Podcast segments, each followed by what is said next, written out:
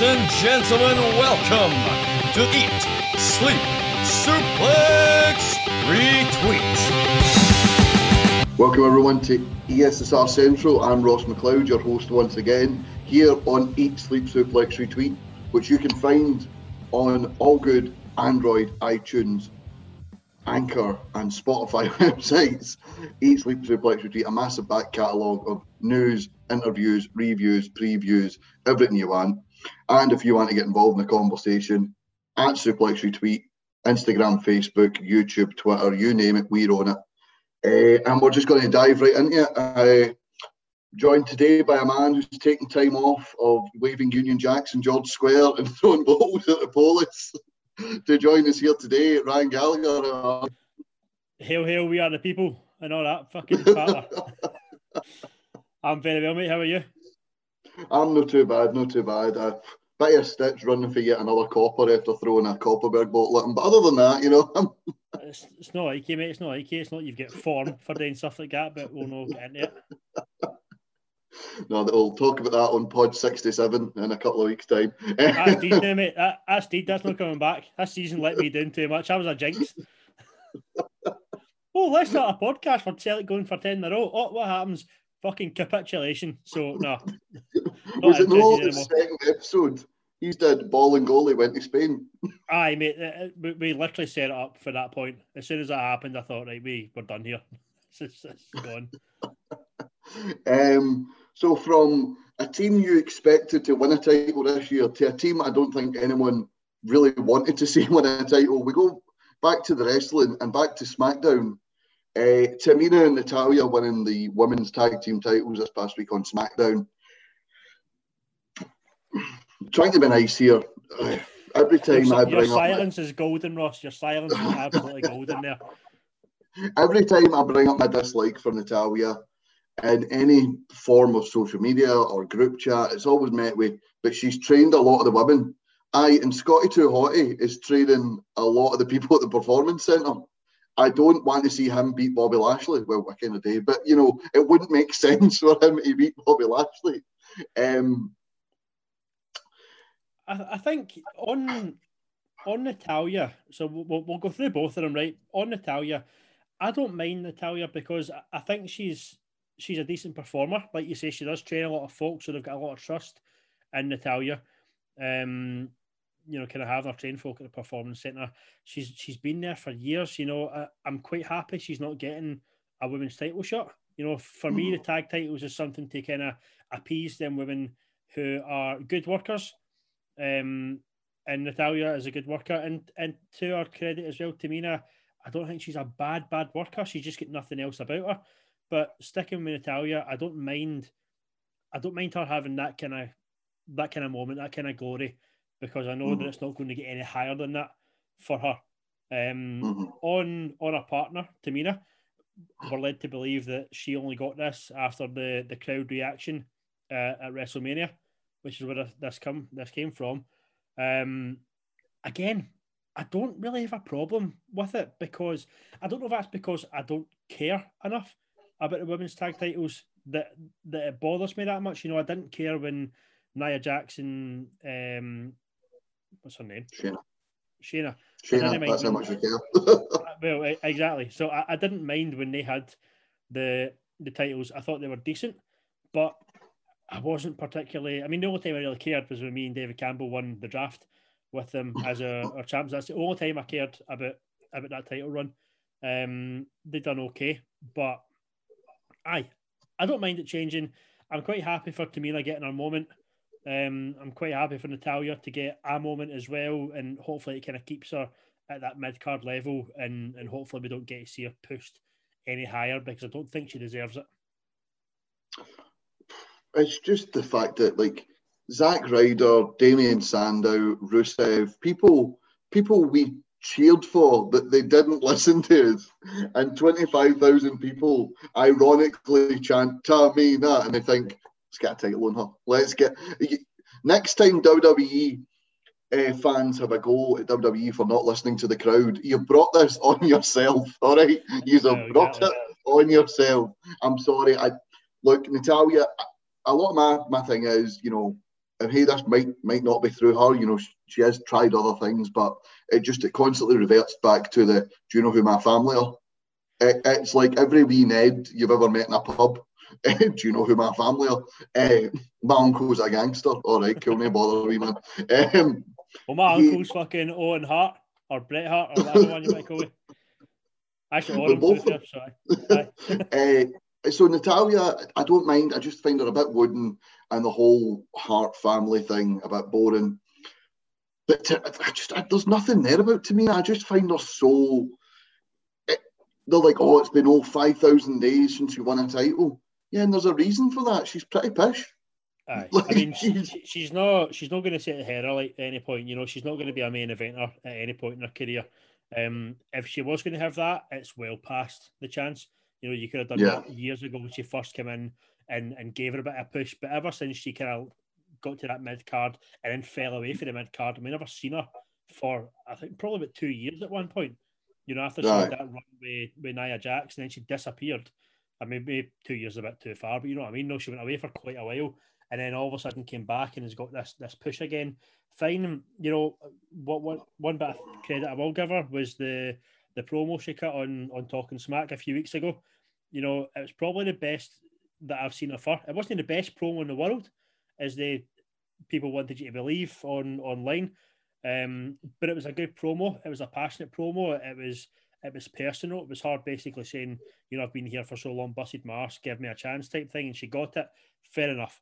You know, I, like I say, I don't have an mm-hmm. issue with it on the whole, um, just as long as it doesn't lead to anything anything higher up the bill, which I don't think it will. Um, something we will talk about later on, and it'll, it'll sort of come back down to this. Um, a lot of the women around the, the tag team title scene, they really don't have much characters other than we dress the same, or our gimmick is that we have something minorly like the, the gimmick here is we've grown up in the business and, and that's about it. Um, for one tag from a title scene, that I'm not too enamoured with. To one, I'm quite enjoying at the minute. Uh, the Intercontinental title scene, uh, currently held by Apollo Crews. What they've done quite well in the past year or so, I think, is have the IC title scene have at least four or five guys in it at any one time. I, I really enjoy that because you know, before you had The Fiend, then you had Goldberg, then you had uh, Braun Strowman, then Roman Reigns, people who weren't going to just drop the Universal title. So it was pointless in having people jumping up there. But, you know, we've had times where it's like Sami, Jeff, and AJ, and then other times where it's AJ, Bryan, and uh, Drew Gulak and the Lucha House Party and amongst the title scene. At the minute, we've got Biggie, Sami Zayn, Kevin Owens, and Apollo Crews. Apollo was getting his Nigerian Pride medal or something like that, or the Pride of Nigeria medal. Um, gets attacked by all three of them, a big Rami, and then he decides, Adam Pearce decides, you know what, we're going to have a fatal four way next week. Um, the IC title, I think, I, I, quite enjoy it. I quite enjoy how it's defended on SmackDown quite regularly, whereas Roman Reigns has the gimmick of I'll only defend pay per views. And although there is people who have had good reigns, it always feels like you're you're always one match away from seeing a new champion. I'm quite I'm quite enjoying the IC title scene. You know, I've I've wrote down a couple of points on it there, and you actually took the words right in my mouth. You know, there's levels to to this. You know, there's different feuds going on in that same scene. You know, you had mm-hmm. Sami and Owens, you had Biggie and Apollo. They've now seemed to kind of combine that into a, mm-hmm. a fatal four way, which we'll, we'll see next week. Um, good point you made as well about you know being defended frequently. You know, it goes back to that kind of workhorse title of, of mm-hmm. that. You know, it, Roman doesn't need to defend his title every week. He actually doesn't need to defend his title that often for that character to be over. So you need you like to see title matches. That's why we watch wrestling. We like to see things like that. We like to see a title change, or we like to see somebody have a scrappy win to keep the title or whatever. You know, if they're if they're kind of playing heel Apollo as just now. Um, so yeah, I, I agree. It's, it's quite good. I'm enjoying watching it. I'm enjoying Apollo actually. You know, that's the first time I've been on Central in, in ages, so I haven't really spoke much about the wrestling, but I'm really enjoying um, what Apollo's doing. I wasn't sure with the the whole accent thing when he came back with the Nigerian accent, and and I mean, whether he's putting on or not, or whether he generally you know has that accent in there somewhere, it's a very good Nigerian accent, so I'll give him that. It's convincing. It's better than ours. uh, I mean, I will definitely not be trying my Nigerian accent because we will get cancelled immediately. Um, but no, I'm really enjoying what he's doing. Really enjoying the work he's doing. Looking forward to this match. Also, he's in my my um, draft team as well. So, Money Apollo, Money Green and White. um, we move from SmackDown to WrestleMania Backlash. Uh, I thought it was a quite good, quite decent middle of the road. No real surprises, but quite good wrestling in there. I'm just going to quickly run through the results. Sheamus defeats Ricochet in an open challenge on the pre-show. Uh, Rhea Ripley defeated Asuka and Charlotte Flair to retain the Raw Women's title. Rey and Dominic Mysterio defeat Ziggler and Robert Roode for the SmackDown Tag titles. Uh, Damian Priest defeats The Miz in an advert for a Zack Snyder film. Uh, Bayley defeated Bianca Belair to retain her SmackDown Women's title. Uh, Bobby Lashley defeats Braun and Drew to retain the WWE Championship. And Roman Reigns defeats Cesaro via technical submission for the Universal title. Um, I'm going to start obviously on the pre-show, and I bet you a, a weird one. Sheamus, it's an open challenge, but it's not for the title. So usually that means the champion loses, and then the guy who beat the champion goes on to get a match down the road. Yeah. All this was was Sheamus beats Ricochet. Sheamus puts his gear back on. Ricochet steals his hat, does a dance, runs away. The next night steals his hat and jacket again, and then gets beat in a non-title match again. It was the most pointless thing. you know, I watched. Uh, I said to you before we started recording, I, ha- I haven't watched WrestleMania Backlash in full. I've seen clips, I've seen highlights, and all the results. Um, but that match I did watch because it's before I fell asleep. Um, it was on a pre-show, and it was actually a very good match. You know, I think Ricochet is one of these guys that we know fine well that Ricochet is very good at, at playing that part that he plays, and he's probably been underutilized a little bit. Um, we had that feud with Retribution for a while, and it was a wee bit kind of stale. You know, it wasn't exciting. It was just bog standard, boring matches, him getting beaten up. But when you actually allow him to have a match with somebody, have a proper match with somebody, you can see how good he, really is. And he showed it in this match, albeit obviously he, he picked up the big L, but um, it was really good to watch him. Yeah, I, I, it was good to see him uh, like back in action. I think he is far too good to be on the sidelines. Uh, also, sorry just to jump in as well. Just one point I, I want to make though on this: why was he wearing jeans? Can we discuss? I, I don't know. I don't know. I don't know if he's changed like when he was on main event with Ali and doing the feud over there, but I, I honestly don't know like he's meant to be this guy who's fucking bendy and flippy and, and does all sorts. Mate, how you can I can barely bring my leg up to my knee when I'm wearing jeans. That's surely going to hamper your movement a little bit in the wrestling ring, isn't it? Well, I'm gonna I'm gonna share a personal story here of what happened to me last night on my. Know, you wear jeans. No, no, no, on, on, nothing bad. Well, nothing bad for anyone else. Mostly embarrassing for me. Uh, went to my first shift in my new job, and then was told, we don't have a uniform ready for you yet, but you're wearing dark jeans, just wear them. And I was rushing about at the end of the night trying to get everything done. And I went to get something off the bottom shelf and I went right down and I've squatted at this point, and it wasn't in the back of my jeans. No, no, it was the front of my jeans exploded. hey, mate, we're going to go off topic here a little bit, so sorry to anybody who's listening. Um, but this one goes out to all the men that are listening. Actually, this one goes out to companies who make jeans for men please start reinforcing the boss because I'm fed mm-hmm. up of the boss. I think I've got toxic boss, mate, because my jeans never they never stay in the way they're meant to go. My girlfriend's got a pair of jeans she's had for about 10 years and she's like, I look after mine. I'm like, no, no, no, no. There's I understand if maybe we've both had a pair of jeans for 10 years and mine's are a lot worse than yours, that's fair enough. But see when you need to go through about four pairs of jeans a month because the boss keep ripping at them, there's an issue here. But anyway, I just wanted to make that clear. To next, River Island, um, top man, H and M. Actually, no H and M. They don't cater for fat guys, so fuck H and M. Um, and somewhere bottom, I know they, them are they probably did doing it. But anyway, start because making reinforced jeans for boys. It was at the start of my shift. I'm like, oh, I've got a tiny wee hole at like the at the top of my of my thigh. I've, I've got before, a tiny wee hole. Was that before, was that before you left the house? Eh? no, no, no. That was my missus that said that to me. Um, and it's I, like later in the evening, I squatted down, and it was like that hole magnified by about ten percent, and then took the other side of the jeans weight, and I was like, "What the fuck?" Do you know what I love the most about that? Mm. That's such a guy thing to do, it. I've got a wee tiny Mhm. hole in my jeans, but I'll wear them anyway. Rather than just going, I'll wear something else. Aye, it's my first day. I'm going to have to wear this gear anyway. I'm not getting my good gear dirty. Boom. Aye, true. But anyway, No, now you don't back to Aye. Why have I Um, just done that? Why have I just ranted about balls and jeans, man? Fucking hell. That's all right. Ricochet's clearly got reinforced jeans. Um, well, if Danielle looks after her jeans, then Rhea Ripley, Asuka, and Charlotte probably look after theirs. So we move naturally on to the women's division and the triple threat match for the women's title. Um, Nice.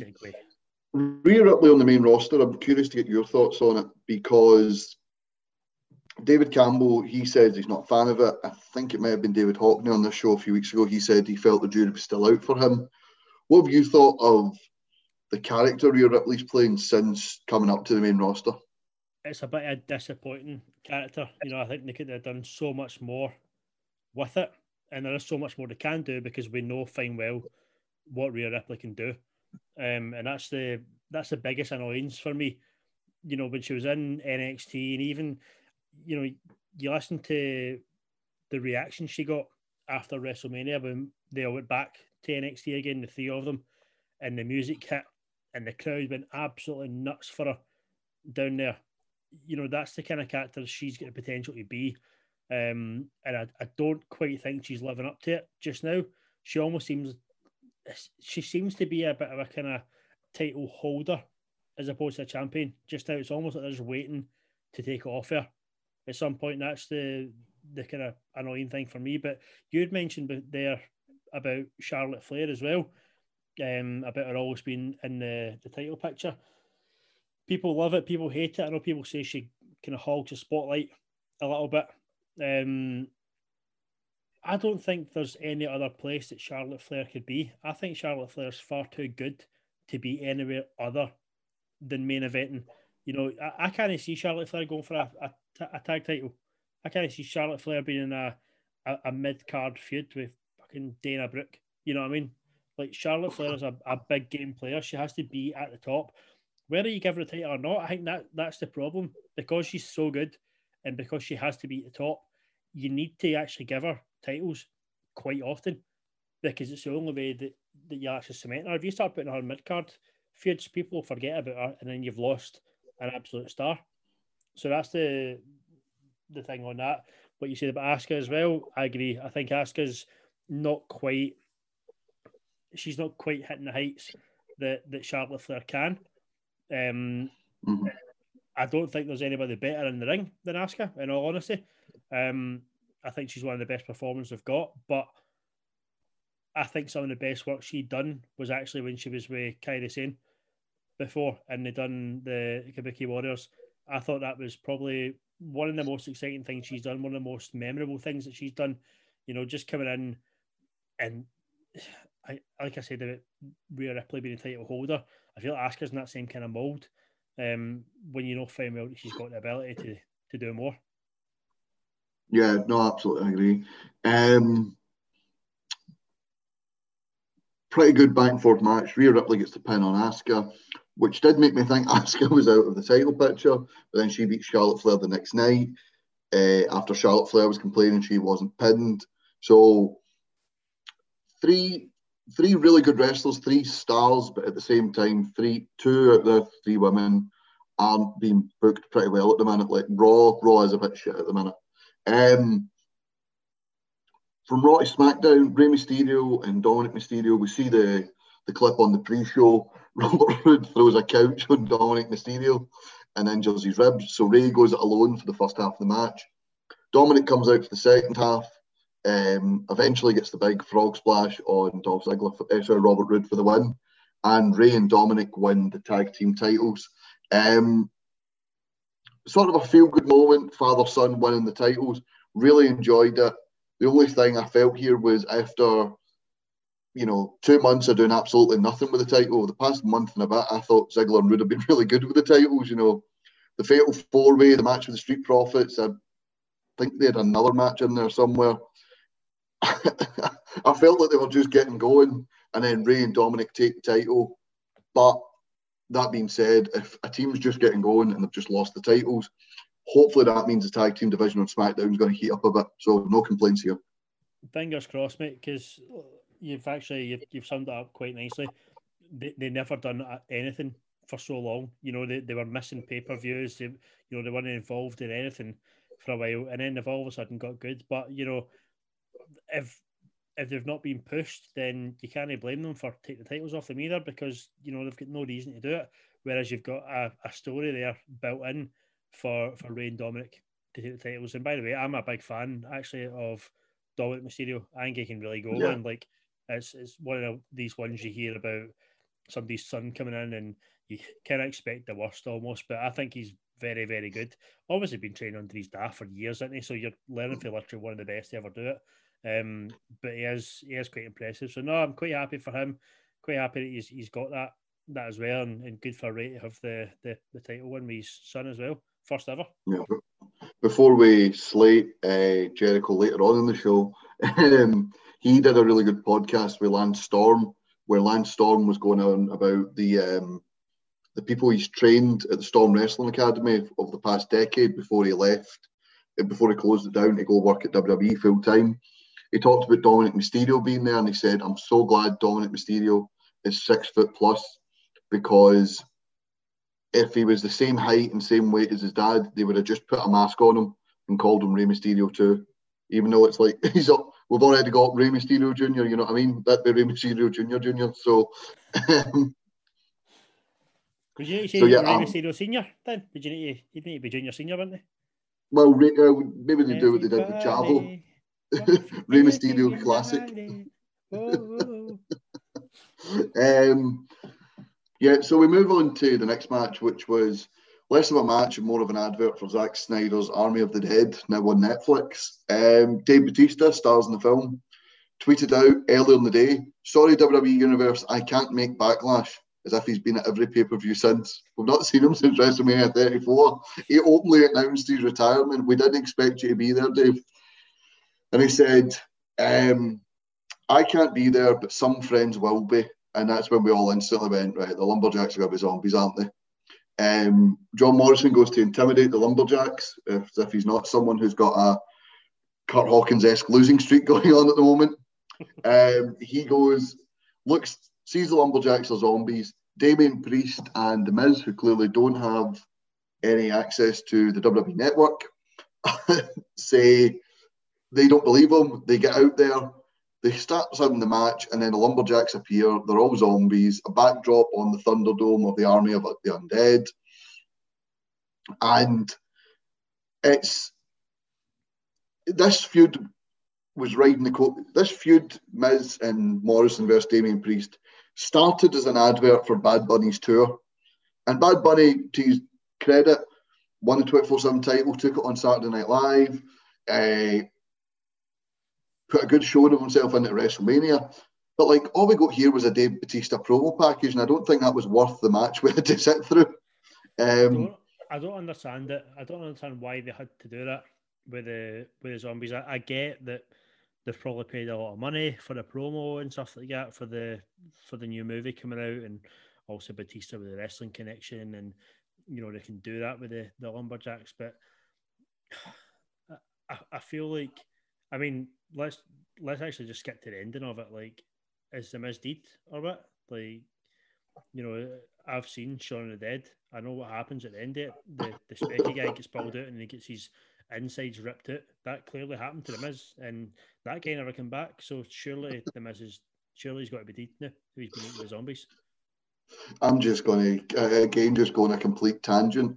Uh, my favourite meme is a Shaun of the Dead meme and it says when the toilets in Buckingham Palace are blocked, it just says, I assume it was Liz that did the dumping. So, yeah. Um, news news coming out of WWE is that Miz might have torn his ACL, a man who's had a 15 year sort of injury free career. an ACL one that's at least nine months out. Um, so just a shame it was in a match that was quite clearly an advert for something else. Um, however, however, the best possible time to injure yourself. mm You know, if you're going to pull, an- if you're going to tear your ACL and wait for nine months, you might as well go out by getting eaten by zombies or not. Well, exactly. Why not then? Eh? Uh, all's well that ends well then. eh? um, I think we talked as well about backlash. Some of the, the feuds felt sort of thrown together. It felt a very raw after, sorry, a, a very pay per view after WrestleMania feel about it. But Bianca Belair and Bayley, I thought was absolutely superb. The build up and the match itself. Match went about 16 minutes. I really felt if they gave these two another 10 minutes, they could have done something really, really special. Uh, obviously, we've talked about Bayley, the 380 plus day reign as SmackDown champion. We weren't happy how she was treated at WrestleMania. I'm glad to see her back in the title hunt. And to be honest, going into this match, I wouldn't have been upset if she won the title and started a sort of Sasha Charlotte feud with Bianca, where they just sort of hot shot at the title between each other. Mm-hmm. I, I think we with Bayley, just touching on her first before we move on to Bianca. I think the, the character, and we've said this numerous times before on this podcast, the character Bayley's got just now is unbelievable. You know, it's so well, I say unbelievable, but it is so believable that, that she kind of plays that part so so well. She constantly, as I mentioned about Charlotte Flair being being a big game player, Bayley's the exact same. Bayley can't beat anybody else other than a title picture. She can't be anywhere other than the top. You know, the WrestleMania stuff, fine. She done well in it. It was it was quite entertaining, but somebody like Bayley should be should be on the card. Somebody like Bayley should have a match at, at a card like WrestleMania. Um, so I, I agree with you. It's good to see her back in that that title hunt. Bianca Belair, one of the best in the ring that I've seen in a long time. Um, probably as excited for Bianca Belair as I was for Sasha Banks when she first kind of made the the transition in the main roster as well. I think she's she's got it all. She can talk, she can perform, she's got a look as well. She she is championship material. Um, I would have been annoyed if she lost the title, but if it's the way that you suggested there, you know, the kind of hot shot between both of them, um, as kind of part of the feud, then I wouldn't have minded that either. But I'd quite like to see Bianca hold this title for a long time, get some cracking matches, give her longer to perform. Because listen, we know that she's got it in her as well. She went for however long in the the Royal Rumble as well. You know, she went for however many minutes in that. So we know she can go. That's no that's not for discussion. So give her give her a chance. Keep the belt on her. Give her a few feuds with Bayley, a few different matches with Bayley. Build up to something a bit better. Um, and hopefully we can see the two of them put on some outstanding matches over the next next few months. Yeah, uh, the finish of the match certainly does seem uh, like it's going to go that way. It was a typical heel tries to cheat, so then the face does what they did, and then the heel is raging. Uh, Bayley tries to use Sasha's hair against her. Uh, Sasha rolls through, wraps her hair around Bayley's legs, rolls her up one, two, three, gets out of there. So it does look like Bayley's going to have. I liked Bayley when she's playing the victim. I think she she plays it so well. So I, I look forward to seeing where that's gone. Uh, and as you said, you know, we we know Bianca's got an engine on her, so let's get in some longer matches as well. And she's also got some lethal hair. I know, like we've seen with the, the match against Sasha with the, the big cut, man. Like, honestly, fuck taking that. I'll take any other bump in a wrestling match. Fuck taking that. Because that'll absolutely kill you. I I can see WWE one day doing a hair versus hair match with Bianca. The absolute like I don't think they'll ever make her shave it, but I think the absolute fear going into that match of people going, they better not touch her hair. Aye. I mean, she can't go Aye. against Bayley because she's already got rid of her hair. So Well, there you go. Well, uh, we go from uh, that match to the semi-main event, the Raw on the Raw side, WWE Championship, Bobby Lashley, Drew McIntyre, Braun Strowman. Drew McIntyre has been so well booked the past year and a half. Bobby Lashley is as interesting a character as we've had in 2021. And Braun Strowman, you know, 2017, 2018, was over anything.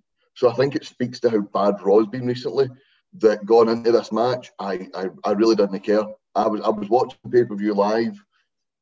I was texting Scott at the time, and he's like, ah, "Are you delayed? Are you behind?" I went, "I'm going to be honest, Scott. I've turned it off and I'm going to my bed. I just I, I'm no, I'm no feeling it, and I'm on my phone, and I knew it would end up being good. So I thought I'll wait till like lunchtime tomorrow when I'm eating, and I'll watch it, and that's where my attention will be on it. Because mm-hmm. I, I really just and the the match itself, great, but the build up to this match wasn't a good one. I don't think we needed to have three big guys in this triple threat. I, I think a triple mm-hmm. threat always works when there's a wee bit of an outsider in it. Um, you know, mm-hmm. if you if you were to look at fucking WrestleManias of the past, when you had Triple H, Shawn Michaels, and you Chris Benoit, it was almost like the kind of wee outsider, almost at that point, who mm-hmm. you could kind of get behind. This one, there was nobody to really get behind, other than us maybe supporting Drew because he's Scottish. That was about it for me having that kind of interest. But because somebody Scottish doesn't get you anywhere in the wrestling, in all honesty. Um, but having three big guys, I don't think worked.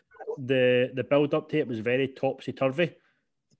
It kind of seemed like Braun came from nowhere, um, and get kind of thrust into that match albeit the match, I, I, I, have seen it back. I mentioned earlier on, I haven't watched the show properly. I have seen bits of it. Um, it seemed to be an okay match. It seemed to be quite spot heavy, decent spots. I've seen the one that um, put on Twitter of uh, Braun trying to do a dive off of the, the apron onto Drew and Lashley where they were kind of scrapping and he made an arse it and they kind of quickly adjusted to make sure he didn't hurt himself, which is quite good. Um, mm-hmm. So, like I say, it was quite spot heavy the match. Um, but I, I think going forward, I don't think we should see another triple threat with these three. I think you need to decide who's going to face a champion and who's going to go a different route now. Because if you've not got that kind of underdog factor in a triple threat, then it, it kind of it doesn't pique your interest as much because you're kind of going, Mm-hmm. Somebody, somebody will win it. One of the big guys will win it, and I don't care who. And that's the, that's the issue. Whereas if you chucked like a, I don't know, Rey Mysterio in there or something, you'd have that wee interest of going, oh, fuck, Rey Mysterio's in the match with two big guys. I wonder how that's going to go, and it would kind of pique your interest. But this one didn't seem to have that for me. Yeah, I sort of like the match itself. I thought was good, but I, I said I think about two or three weeks ago on the show that it was going to be Drew would get the momentum. Drew would batter Braun Strowman. Drew would hit his finisher. Bobby would throw him at the ring, and lo and behold, it, it happened just like that. You know, um, Bobby Lashley gets flung through the stage. MVP distracts Drew after he's done it. Drew goes back to get Bobby, seeing that he's scarpered.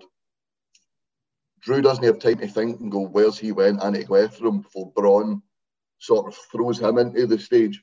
By the way, Braun and Drew, I thought had a good back and forth. I think if the two of them aren't in the title picture soon, I'd like to see them go up. You know, just two big guys battling up to each other because Braun does seem to have really good matches with like bigger guys, guys like the Big Show, guys like Roman Reigns. He he is a big game player as well, but he does need to have a feud in him for it to be interesting in him. I think. Um, the character's a bit stale now as well, and it they yes. since they, they kind of changed them a little bit. Like I, I, mean, I was calling for a character change for Braun before because I thought it was getting a bit stale, but I actually think the character change that they've went with is a lot worse than the one he had. To be fair, mm-hmm. you know, I'd rather it back to being the big heel, the big fucking bash. I mean, me and Ryan Wilson, when we done our anyway back to the wrestling podcast, used to say all the time, if you're a big guy, don't charge around the ring like you're a fucking train. It, it makes you look comical. It makes you look absolutely comical, and nobody's going to get behind it. And ever since then, he's went downhill. So I was right when I said it. I I think that's the sort of spot that would work with someone like an Otis, a goofy big guy character. Yes. But when you're a when you're a, a big guy like that, as you said, some it, it might not hit Um, something I like to bring up a wee commentary stat that I put in the group chat. So uh, our new Raw commentator, I can't remember his name, uh, okay. was was rhyming off some stats about triple threat WWE championship matches. He goes, the last time the WWE title changed hands in a triple threat was Seth Rollins beating Brock Lesnar and Roman Reigns. Like, all right, cool. And then he goes, the last, the time before that was Daniel Bryan winning at WrestleMania. You're like, oh, also pretty cool, cool we start. And then he goes to say, and the time before that, and is immediately cut off. And I don't know if he's clicked on or someone in his microphone has went, do not read that start out. And I'm like, why has he been cut up? What is it Vince doing what Vince does and going, oh, we don't want them to remember old shit? Is it I'm like, is it maybe a CM Punk? And I looked it up. No, it's because the last time a triple threat was Alberto Del Rio beating John Cena and CM Punk. And obviously, Alberto Del Rio is somebody we, we don't really want to remember him wrestling. So it's probably Correct. best if he's to, to shut his hole. decent wee start, though. That's decent wee start. But yes, don't bring it up. New Raw commentator, whatever your name may be. I think it's Adnan. So Adnan Vick or something like that? Yes, yes. Um, and the main event, Roman Reigns, Cesaro, uh, Universal title. This felt like a very raw affair. We knew the guy challenging, had not a hope in hell of winning, but it wasn't the usual. This guy's just got his title. This was a case of, and Chris Murray talked about this on the show a couple of weeks ago. Roman's been built so, so much into this such a great heel character and a guy who's not going to drop the belt to just anyone that it's not it's not a problem that Roman's been built. It's a problem that Cesaro hadn't been. Cesaro's been hot for two months in storyline terms. Roman Reigns has been on this run since August. You know what I mean? So he was never going to drop it against Cesaro, and for that reason, like I've watched it twice, tried to dis- suspend my disbelief both times. Both times I just couldn't get in it because I didn't once think Cesaro's going to win this. I think the the problem, and that, that's a big issue you've got with with the character that Roman's got just now. Yes, it's tremendous. It's, it's the best work that he's ever done in his life. You know, I'm so invested in it. I'm so, I, I so believe that that he is ahead of the table. He is this this absolute killer champion that's never going to be beaten. I get that. The problem with that is you're actually not going to believe that anybody's going to beat him. So regardless of who comes up against him, you know, the, the, the WrestleMania match, I thought that was the kind of best chance of him losing it. And he didn't. And then now against Cesaro, as good as Cesaro is, and you say Cesaro's been hot for a couple of months, Cesaro's been hot for years in terms of the fans. He's been a one guy that we've wanted to see have the belt put on him at some point because you know, pound for pound, he's one of the, the strongest guys there. He's one of the best performers. He's consistently brilliant every time you see him. But it just so happened that when he got his chance, it was against this Roman Reigns, you know, and and like I said there, I don't believe that anybody's going to beat Roman Reigns for a long, long time until Roman decides he wants time off. To be honest with you, so that'll probably be when when it'll come. So it's a shame, but I'd like to see I'd like to see Cesaro get a couple more shots as well, just to even just have him there in that kind of title picture for for a bit longer. Yeah, he has been hot, obviously, in terms of the fans. I think it is just the fact that storyline wise, you know, he's never he's never had that consistent single run, and I, I just I couldn't I couldn't get into the match. I just felt the stuff surrounding Roman with uh, Jimmy Uso, uh, and then after the match where. Uh, Seth Rollins comes out and attacks Cesaro, I just felt the stuff surrounding the match was more interesting than the match itself. That's yes. just a wee problem for me there. No, totally. And it'll be interesting to see where the, the Seth stuff goes as well. You know, because that is somebody you could see beating Roman. You know, because uh, we know that they trust him. So that could be something that, that people get behind as well. And, and it it could be the guy that stops him. I don't think it will be, but it'd be more believable, I think, than Cesaro.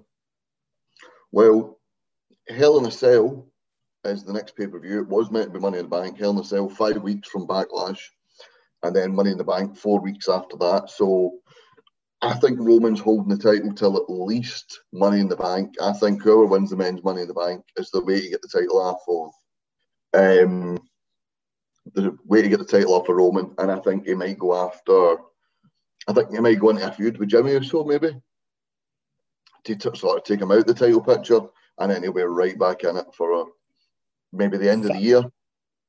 Fantasy booking time. Jey Uso Oh, aye. to win Money in the Bank.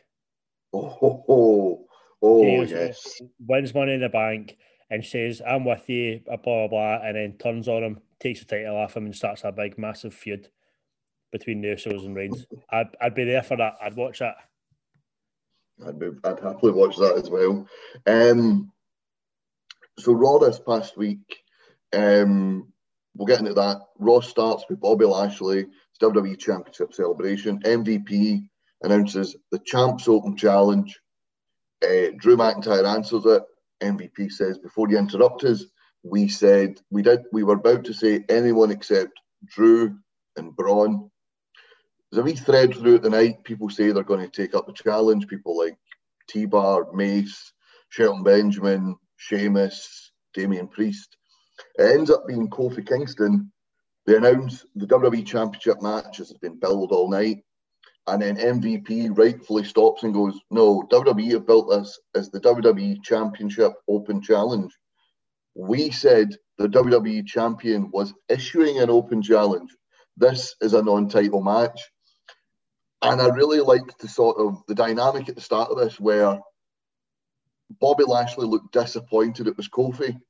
And Kofi's like, Do you know who I am? I'm a former WWE champion. And he just, as soon as the bell rings, he just makes a beeline for Lashley. I thought that was quite good to start. Mhm. Good way to start the match. Listen, Bar, but we all know what Kofi can do and and build ups to to big big matches, big title matches. You know, we, we've seen it at WrestleMania a couple of years ago when he won the title. He's got it in him. You know, the the feel good story behind him kind of overshadowed the fact that Kofi did deserve his chance. You know, he, he properly deserved the chance to to have a go for the big belt at that time, and he deserved to win it because the work that he put in getting there was tremendous. So, aye, it's not something that you can you can look down on.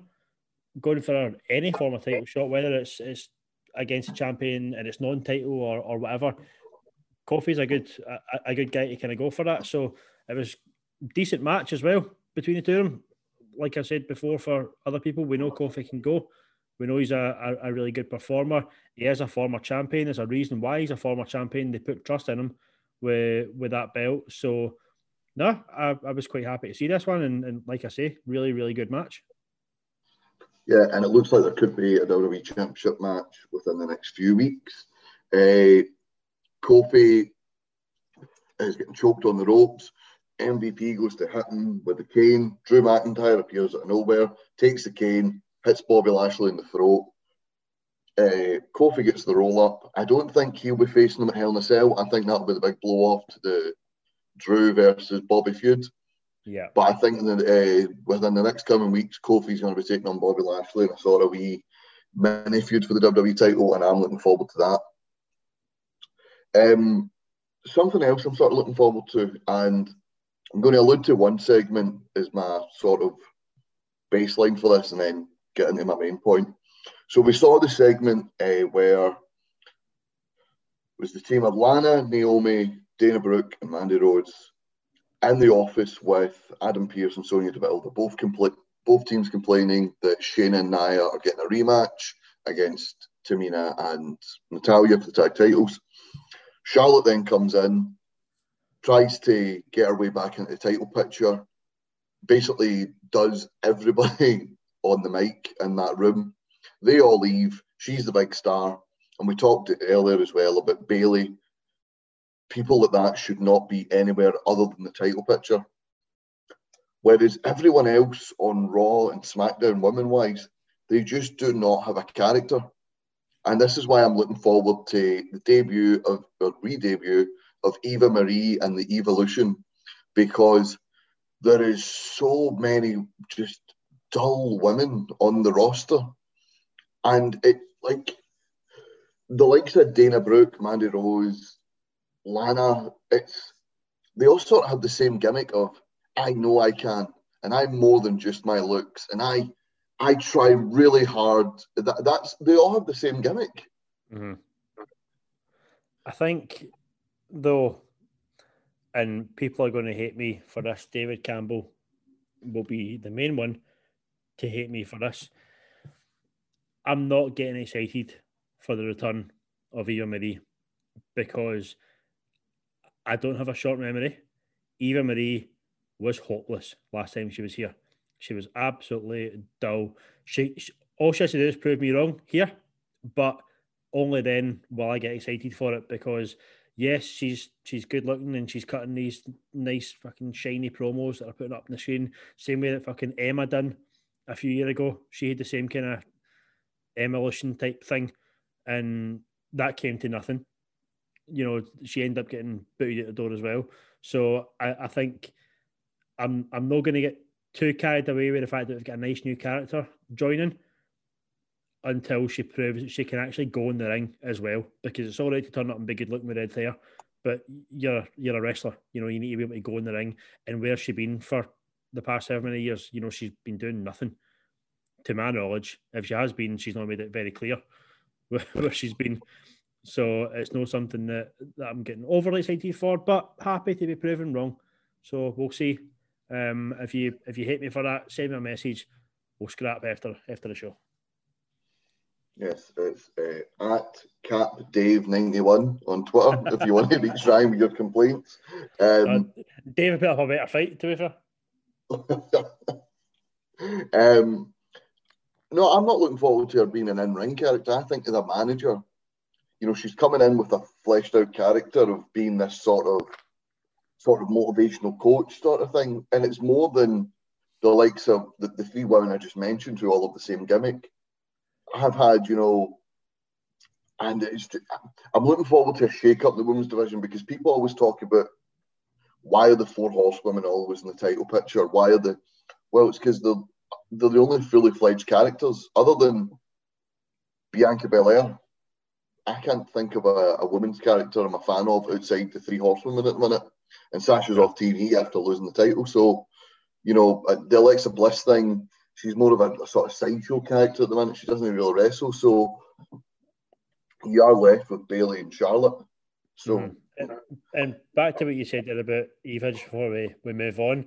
I would love to see Eva Marie come back after cutting these promos, these video packages, and coming back and basically saying, actually, no, I'm not here to wrestle, but she is, you know, and be a valet for for the next big bruiser that we can we can get yeah. behind.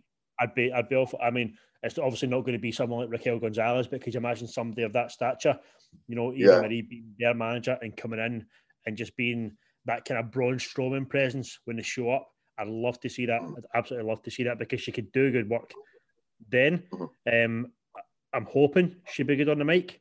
She wasn't the best on the mic before, but she's obviously a chance to kind of work on that as well. So hopefully, hopefully that that's what we we can see going going forward. But I, I doubt it.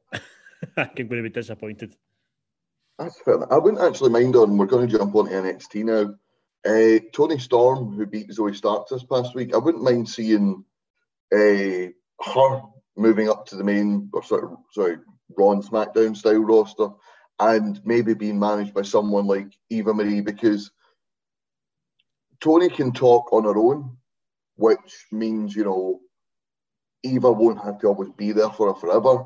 You know that, has been a problem sometimes when managers leave. People are just sort of it's sink or swim, and nine times out of ten they sink.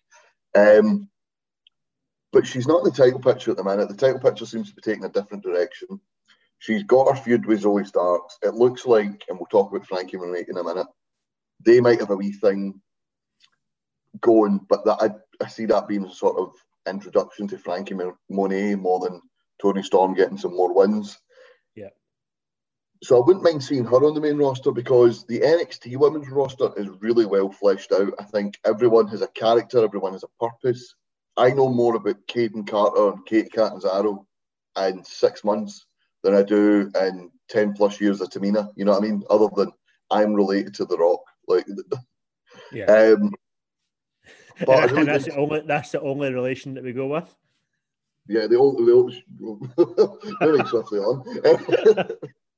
Uh, Toni Storm beats Zoey Starks in a takeover rematch to open the show. Thought it was a really good match, uh, but Frankie Monet uh, upstages her. Toni's celebrating in the ring after the match. Lights go down. Monet appeals well dug, but when I do it in Central, it's unprofessional. Uh, and you so just you, see it's it. only because your dog won't shut up. That's why. it's probably shouting, "Feed me, you fat bastard!" Aye, stop eating the food. in shining lights, Frankie Monet in ring debut next week. Again, another person who's came right in and grabbed me more than half the Raw and SmackDown women's roster. Yeah, the only the only downside to this is I hate people that use dogs for kind of wrestling entrances, only because I know fine well that, that dog is probably shitting itself. You know, mm. from from all that loud noise. It's like when Cody used to bring his dog out, and you could literally see it was terrified to walk out right. on the stage, and he would still be dragging it as if it's part of the character. Move your arse, and you're like, fucking leave a dog alone. Just let it go hide in a corner if you want. Don't bring it to a show with fireworks. So that's the only downside to her bringing the dog. But no, really, really excited to see see her in ring. Like you say, the character has absolutely caught me more than anybody else has in recent time.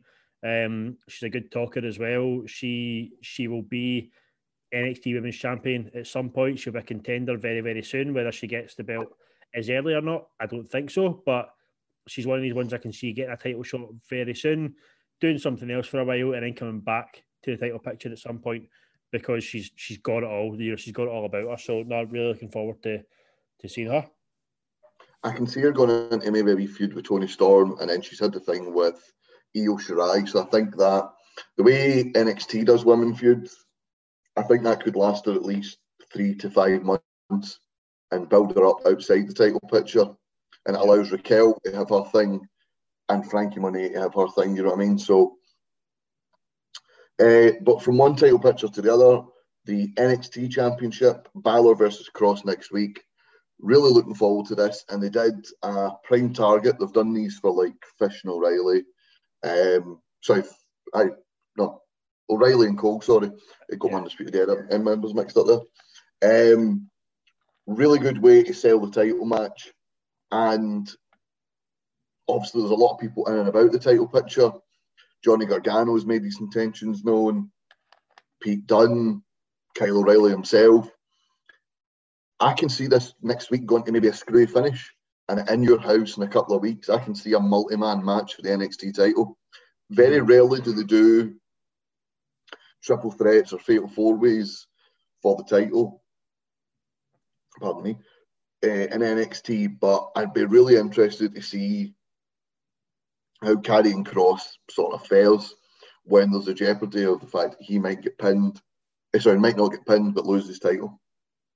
I I would like to see that, and I think it'd be it'd be an interesting way to go with it. My my thoughts on this are: Is this Finn Balor signing off of NXT again? Because he's had the, the title the title reign when he was there, he lost it. He's now going to have his rematch for it, which I think he'll probably lose again. I just think is this uh, is this his one last wee moment in NXT before he moves back to to Raw or SmackDown.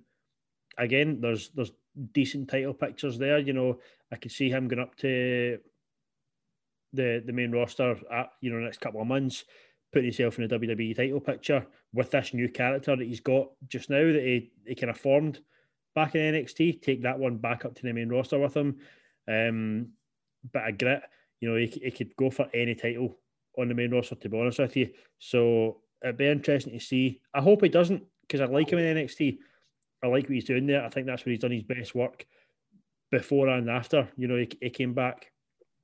Um, but I would be interested to see if he does move back to to one of the main rosters again. If he's maybe you know if he's tempted to go back up and and kind of pit himself against somebody different for a change because somebody like Finn Balor and the character that he's got, I kind of see him again, like I said earlier on about, about likes of Charlotte and stuff and Bayley, I kind of see him languishing mid card at any point.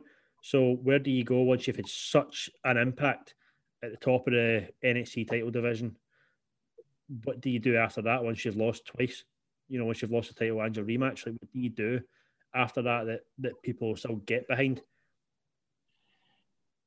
No, no, absolutely. I, I I see where you're coming from on that one. I'd like him if he does go back to Raw SmackDown for him to maybe go after Roman. because he can maybe say, you know, you can call yourself this, that, and the next thing.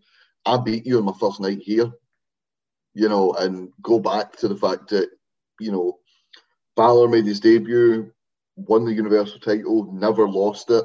He's never really had a pro- I know he's had matches with Roman and Brock, but he's never really had a proper chance to get a run at the title or a run of matches with the title. So I think that could be quite good. Um, There's a very easy tagline in there as well. You know, you call yourself the head of the table. Well, I'm the prince. Which one ranks Yeah. higher? There's there, there's a storyline built already. That's exactly the route you go down with the two of them, and I, I they could do they could do some amazing stuff if they if they give them time if they build a storyline for I, I mean probably longer than you should probably like build it for. Just keep it bubbling under the surface for a long time, and just have one big payoff that people are just desperate to see. That's that's the Mhm. best way to go with into. I think. Yeah. Um, I mentioned Johnny Gargano being in and around the NXT title picture. Uh, that's because we have a new North American champion, Big Bronson Reed, uh, defeating Johnny Gargano in a steel cage match. Really fun match, back and forward. The way sort of trying to get involved. Uh, loved the finish though. Bronson Reed hits hits Johnny with a big splash. The door opens and he closes it back over and goes, not a chance, goes right to the top this time and dives with all his weight on it.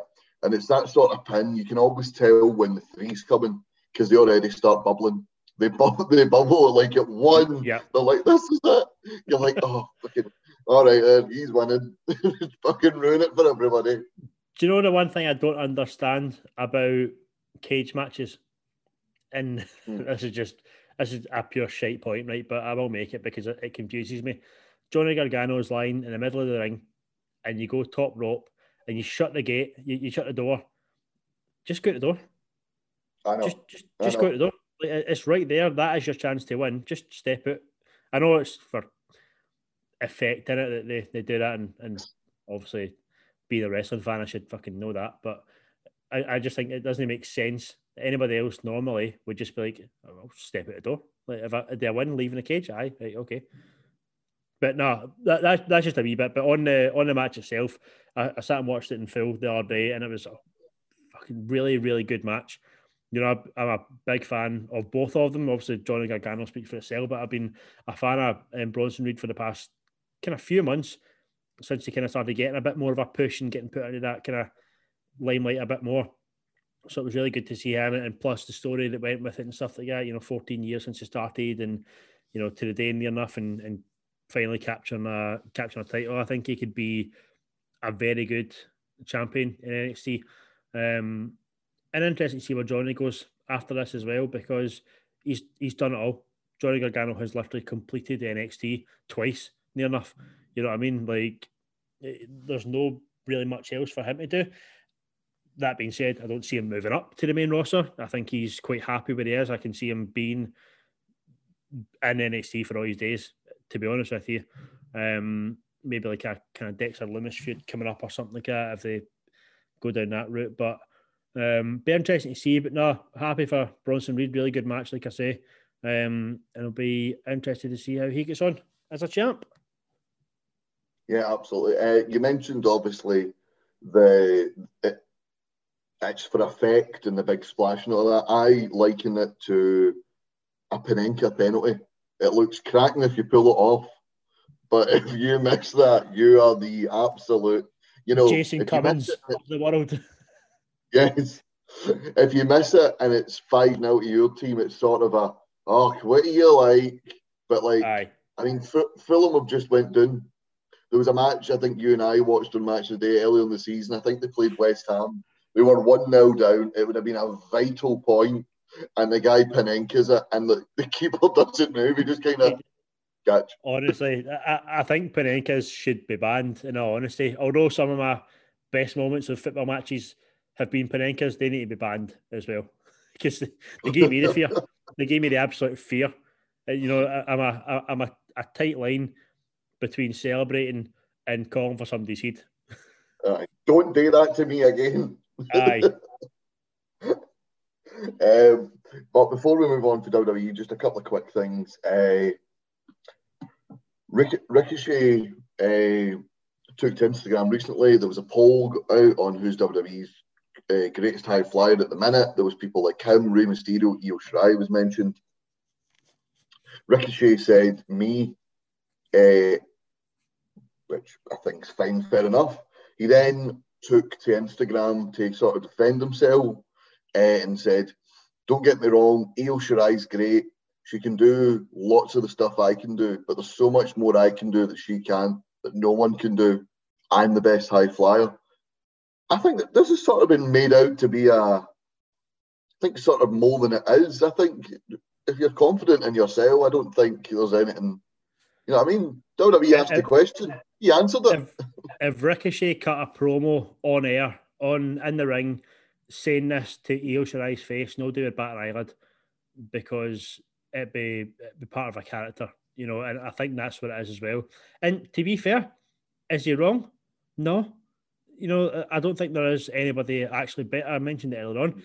I don't think there's anybody better at being a high flyer just now than Ricochet. He can literally do things and the way he sells moves as well, the way that he he kind of takes bumps, the stuff that he can do off the ropes, all sorts. Like Io Shirai's good. She's very, very good, like he said, but I think Ricochet is better at it. If that's what we're if that's what we're basing it on. Io Shirai's yeah. probably a better wrestler overall and get a better character, etc. But if we're going just by kind of high flyer status, Ricochet's the best there. So no, I think that, like you say, that has been made out to be a bit more than it is. The guy's pretty much defending himself. Need to remember as well, he's probably had a shit ton of abuse from folk as well for for saying that. Um, so he, he will need to defend himself in some way. So yeah, ah, fair play to him. leave, leave him alone. He's just, yeah, I'm just being a wrestler. I'm just looking at the the whole thing here on Instagram. Uh, WWE tweeted out, as I said, a poll who's the best high flyer. Ricochet, Rey Mysterio, AJ Styles, Io Shirai. Ricochet responded by writing, "There's literally no one who can do what I do and how I do it, but I'll let you all discuss."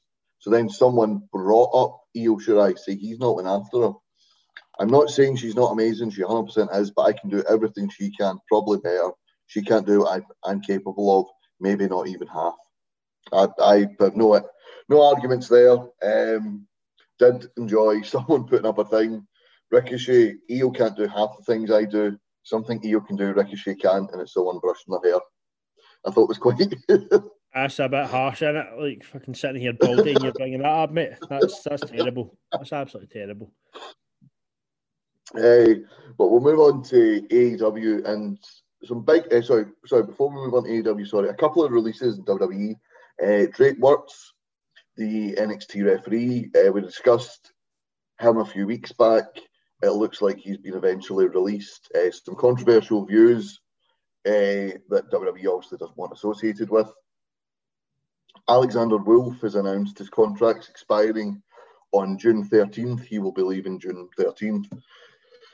It seems a sort of mutual release. He said, Thank you, WWE, for six great years, but it's time to move on. Fair enough some other people that have been released. Uh, Jake Clemens, he's made one sort of main roster appearance. He was the crooked referee with the Seth Rollins t-shirt that Kevin Owens battled. Oh, okay. uh, Jessamyn Duke, uh, part of the Four Horsewomen uh, of MMA. Obviously, it's not worked out for her there. Uh, Skylar Story only had one match, uh, a loss to Lacey Evans in May 2018. Uh, Vanessa Borne, who'd been on TV quite a bit, EJ Nduka, he's a six foot eight former college linebacker, never made any appearances. And Kavita Devi, uh, she was part of the WrestleMania 34 Women's Battle Royal, part of the Mae Young Classic in 2018. She was trained by the Great Khali. I believe she was featured in Superstar Spectacle, but it appears that when they've decided to go another way with her. So a shame to see people lose their jobs, but it's no uh, a mass exodus. It's sort of a, a cost cutting. This this just sort of reminds me of a sort of a football end of season sort of thing where people are coming up for renewal, they decide not to take it up, or people yeah. it's time to move on because you're not quite there.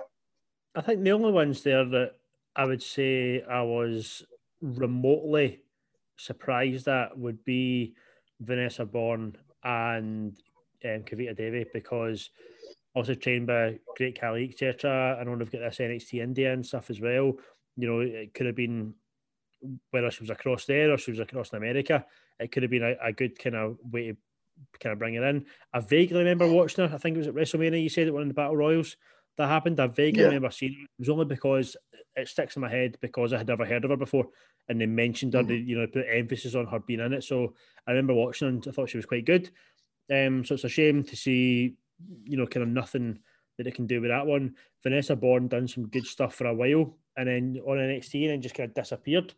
Um, I remember thinking that she was she was quite decent. She probably get, you know, would there be a space for her? I reckon in somewhere like Robert Stone Brand, for example. There could have been. Like, she was teaming with Aliyah for a while, and then they yeah. just sort of broke them up.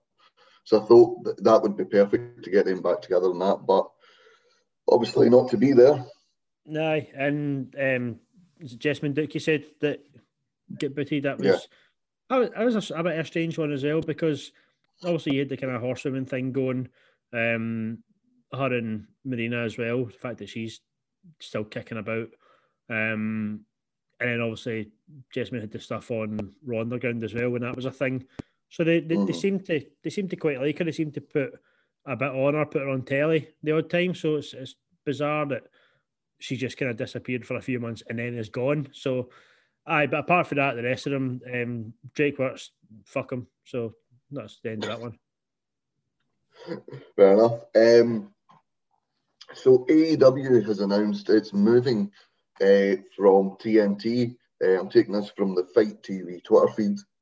Uh, they tweeted out breaking news: Tony Khan's Khan's just announced on Busted Open Radio a second AEW weekly show on TV called Rampage will be coming soon to TNT on Fridays at 10 p.m. And 2022 AEW Dynamite and Rampage will move to the TBS network, two hours on a Wednesday, one hour on a Friday. Rampage will begin on August 13th, and AEW will present quarterly specials similar to Saturday night's main event on TNT in 2022. So a lot to take in there. It looks like Dark is finally done for okay. a start. Um, Dark Elevation, I think, will still be the sort of um, de- developmental on YouTube, but they'll have two weekly shows, and I don't think it will be long before we see a brand split in AEW because we've talked before the amount of talent they've got that doesn't get used. Mm-hmm. Uh, I don't think it'll be long before we maybe see one show with one roster and one show with another roster. Um, I think yeah, well, because, because they know that it works to, to jump in there. I think because they're now at a point where they're going, okay, this works. We're getting viewers. People are interested in it. Um, you know, TV networks are interested now. It's probably it's not reaching WWE levels, obviously, because I don't think they ever will. Um, but they're a very, very close second now in terms of kind of stature and the roster they've got, etc. They're building their own stars. They're bringing guys through. I mean, although you know MJF was NXT before and stuff like that, you know this is where he's really found his feet on AEW. He's one of the most entertaining guys going at the current day, um, and that's a star that they've that they've kind of brought through. You know, that's that's mm. one of their that's a product to them. Um, so if they continue to do that, if they continue to put people in the spotlight, bring through new guys, bring through kind of really, really good talent, then I have a brand split. You know, have two different shows, have a, a Raw and a SmackDown, you know, t- type thing going. You know, two hours, one hour, same as Raw being three hours, SmackDown being two in it. You know, it's your secondary show will be an hour less, but it gives you that chance to put a few more a few more guys on. I reckon if they'd done that, they'd probably make the Friday one or two hour show. In all honesty, um, just to have two shows going. But no, interesting to see how it's going. They're they're, they're doing some good stuff. AEW. It's not. I'm not a massive fan of AEW. I don't watch it religiously every single week, but I watch the matches. I watch the clips of it because I mean, let's be honest, there's far too much wrestling to body watch. You know, if you sit down and try and watch it all. Um, yeah. So, uh, but the things that I see as well, you know, the the match at Blood and Guts as well, for example, most recently, it was a great match, minus the ending. Um, but you know, it was it's exciting. It's exciting for for AEW, and if that's what they're going to do, and Tony Khan seems very hell bent on you know challenging WWE as much as he can, then go for it, mate. Just fill your boots and let's see what they can do. Yeah, I think um, obviously you mentioned there's too much wrestling. I think you know it's made out to be such a war in America, whereas like I've had the conversation with Grant where he's just went, I watch AEW because I have a FITE TV subscription. It's four quid a month. AEW shows on there. I'm like, all right, cool. I've got BT for the European football, so I watch WWE because it's on there. You know what I mean? It's such a. It's it depends on your TV subscriptions here. Aye. Um, but you mentioned uh, the ending of Blood and Guts um, earlier on. Jericho obviously not happy with the sort of slagging he got for that. Um, we've already mentioned how bad the lumberjack match was with the zombies. Jericho brings up a quote that I believe Vince McMahon said about uh, AEW being blood and guts and it will set the wrestling business back 30 years.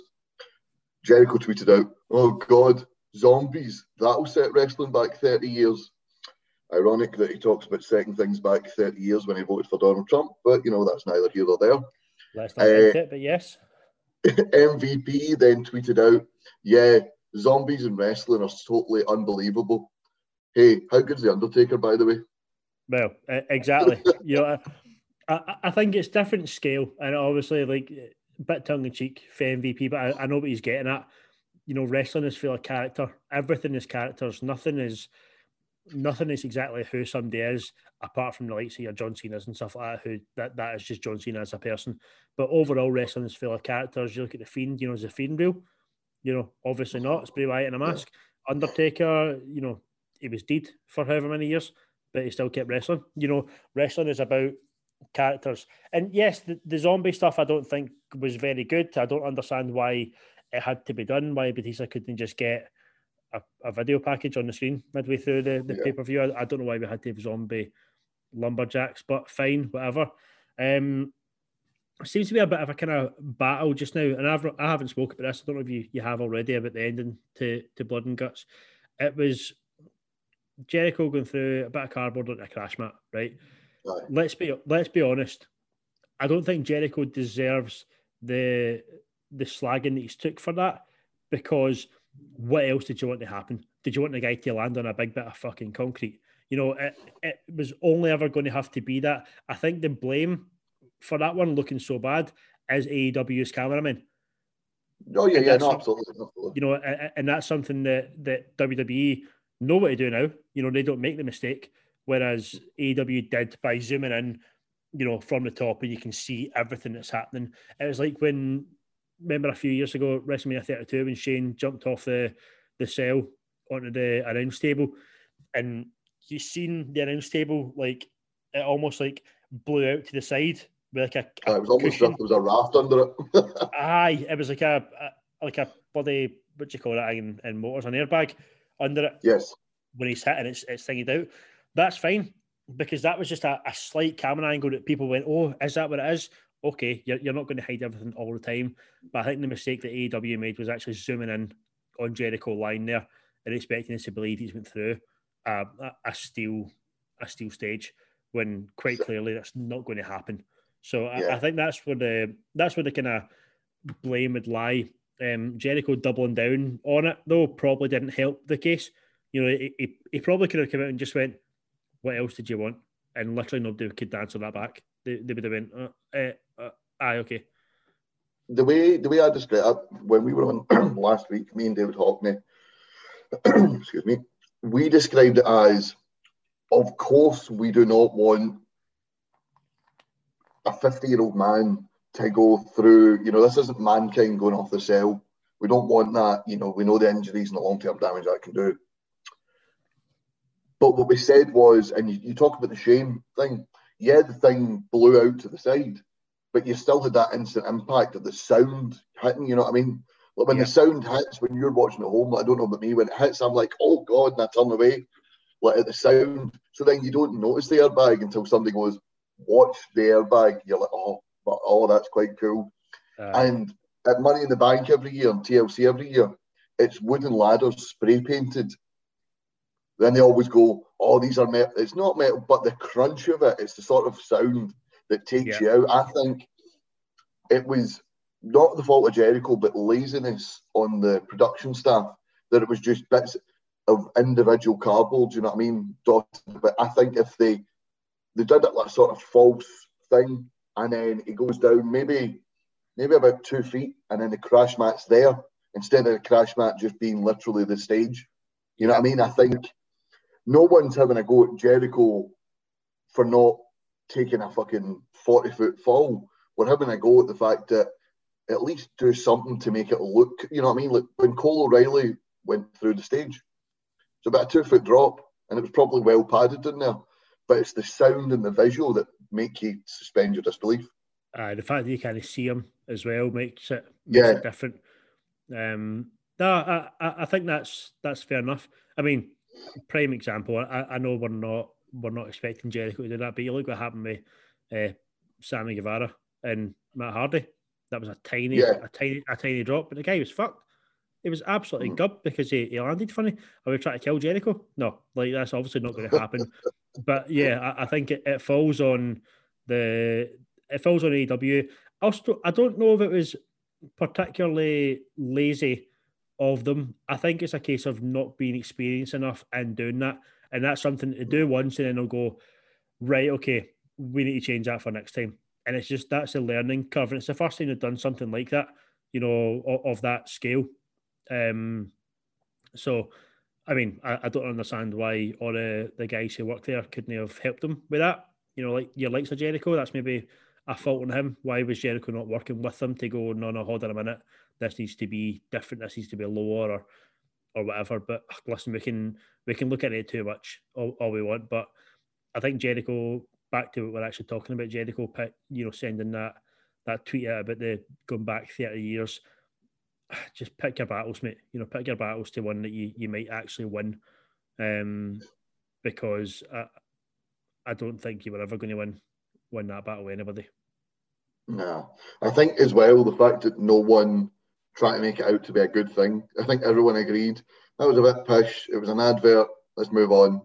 but Anyway, we move on to our last move sto- uh, news story. Um, AAA Lucha Libre Worldwide has officially announced Tuesday that Kenny Omega will defend the AAA Mega Championship against former WWE superstar Andrade at Triple Mania 39 on August 14. AAA tweeted a video following tweeted the following video of Omega accepting the challenge that was recently laid down by Andrade.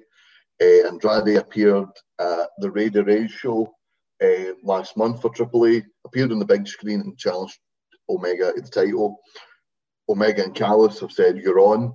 Uh, this will be their sort of big return. This is their WrestleMania, where uh, it'll be in Me- the Mexico, the, the arena, the Mexico Arena, I'm not pronouncing that other word, in Mexico City.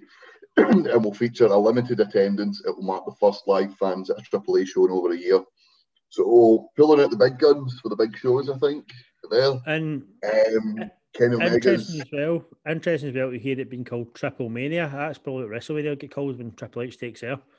For, for, for Vince, we'll get Triple Mania every single year, and it's be him in main event title matches for the WWE Championship.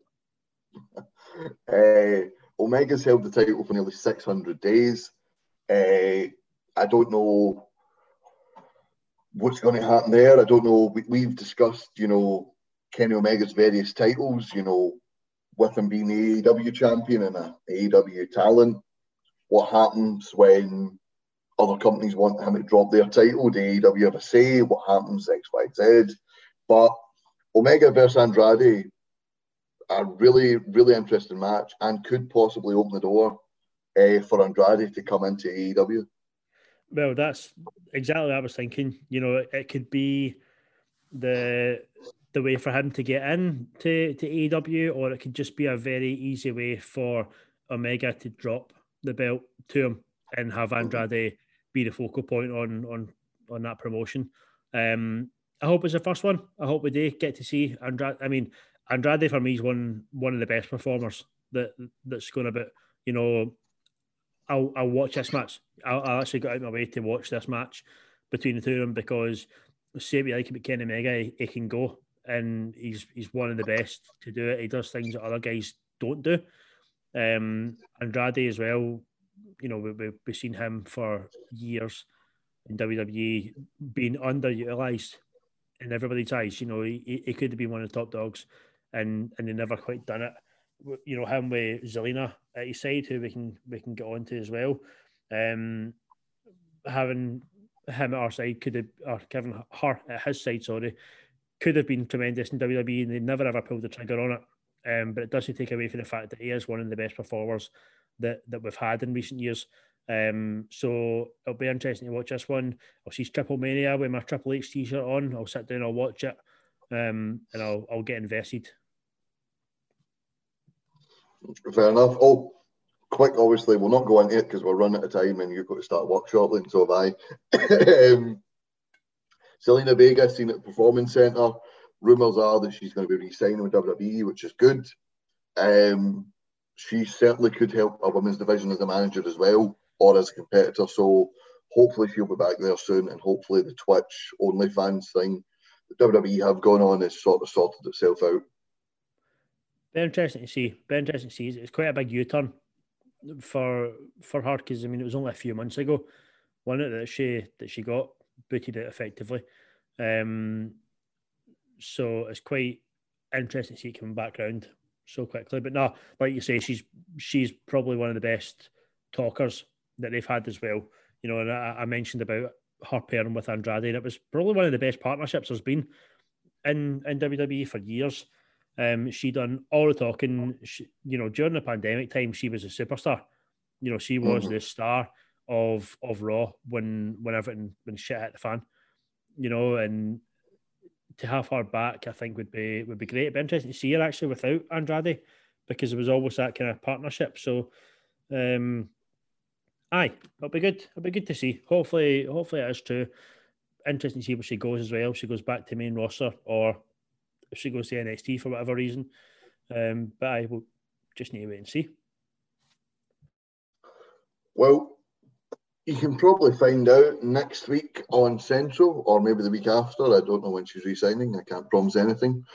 Um, but of course, you can listen to this Central, previous Centrals, and our back catalogue of news, reviews, interviews, and previews on Eat Sleep Suplex Retweet on iTunes, Anchor, Spotify, and all good Android podcasting sites. And of course, at Suplex Retweet, Twitter, Facebook, Instagram, YouTube, uh, we are there, Eat Sleep Suplex Retweet community on Facebook if you want to get involved in the conversation. And that is going to do it for another week of Central. Ryan Gallagher, thank you very much for joining us. Cheers for having me, mate. If for anybody listening, this was a nightmare of a show to record for us. just a wee peek behind the curtain. We had Wi Fi problems. It spread across two days, but we got there. And do you know what, mate? There's only one person in the world that I'd rather do this with and it's literally everybody else other than you. But anyway, it's fine. I was waiting on you saying David Campbell, but uh, I got to a reunion. We'll have to wait for now, and you'll have to suffer through me. Uh, and I'll be back again next week. We'll see you soon. Bye bye. There now follows an enthusiastic advertisement for Quiz Showdown. Hello, guys. Welcome to Quiz Showdown. I'm Daniel Campbell, and in this show, you're going to see the members of the Eat Sleep Suplex Retweet team go through a very strange quiz we don't know what the heck's going on with it, but you're going to have to watch to find out. Go check out on the YouTube channel now. That was an enthusiastic advert for Quiz Showdown.